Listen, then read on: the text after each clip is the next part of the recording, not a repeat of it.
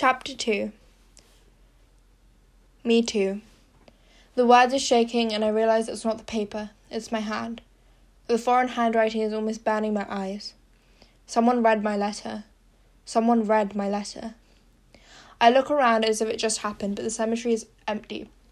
I haven't been here since Tuesday. It's Thursday morning now, so it's a miracle the letter is intact, still intact. More often than not, the envelope is gone, taken by weather or animals or possibly the cemetery staff. But not only is the letter here, someone felt the need to add commentary. The paper is still shaking in my fist. I want to scream.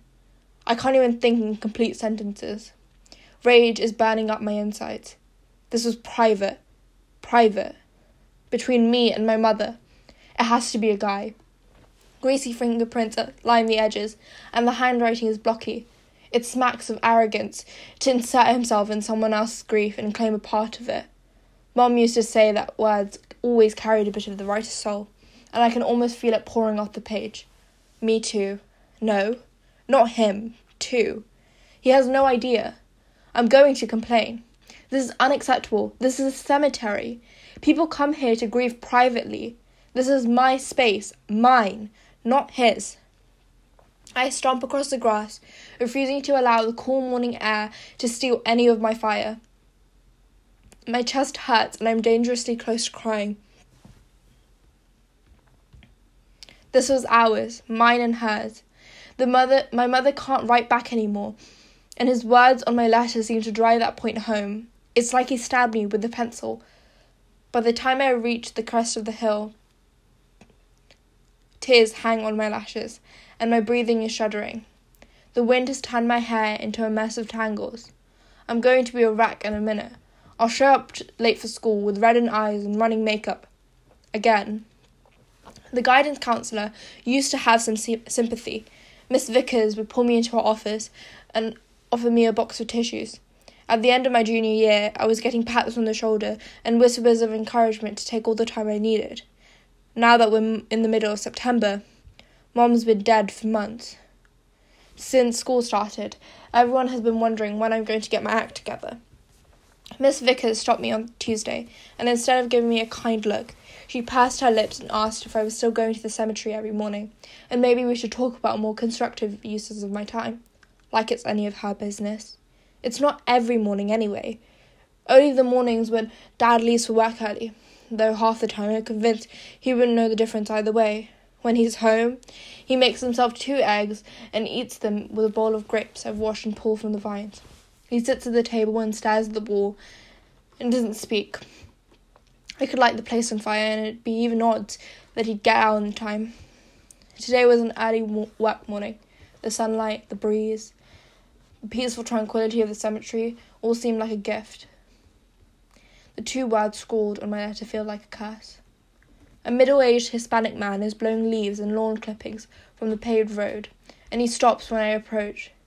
He's wearing some type of maintenance uniform, and the name across his breast reads Melendez. "May I help you?" he says with a hint of an accent. His eyes aren't unkind, but he looks tired. There's wariness in his voice. I must look fierce. He expects a complaint, I can tell. Well, I'm about to give him one. There should be some kind of regulation against this. My fist clenches around the letter, crumpling it, and I inhale to speak. Then I stop. I can't do this. She wouldn't want me to do this. Temper, Juliet.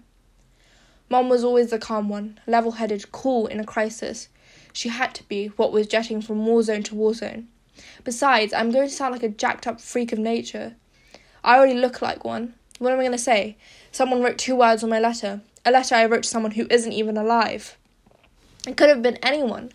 Hundreds of graves line the field around my mother's. Dozens of people must visit every single day, if not more. And what's the lawn care guy going to do? Babysit my mother's headstone? Install a security camera? To catch someone with a hidden pencil? "I'm fine," I say. "I'm sorry." I walk back to her grave and sit down in the grass. I'm going to be late for school, but I don't care. Somewhere in the distance, Mr. Melendez's leaf blower kicks up again, but I'm here alone. I've written her 29 letters since she died. 2 letters every week. When she was alive, I wrote her hundreds. Her career kept her on the cutting edge of technology, but she craved the permanence and precision of the old-fashioned. Handwritten letters, cameras with film. Her professional shots were always digital. Stuff she could edit anywhere, but film was her favourite. She'd be in some African desert, shooting starvation or violence or political unrest, and she'd always find the time to write me a letter. We did the normal thing too, of course, emails and video chatting when she had the chance, but the letters, those really meant something. Every emotion came through the paper, as if the ink and dust and smudges from her sweat lent weight to the words, and I could sense her fear, her hope, and her courage. I'd always write her back. Sometimes she wouldn't get them for weeks after they filtered their way to them through her editor to wherever she was on assignment. Sometimes she was home, and I could hand her the letter on my way out the door. It didn't matter. We just thought on paper to each other. When she died, I couldn't stop. Usually the instant I get to her grave, I can't breathe until I'm pressing a pen against the paper, feeding her my thoughts.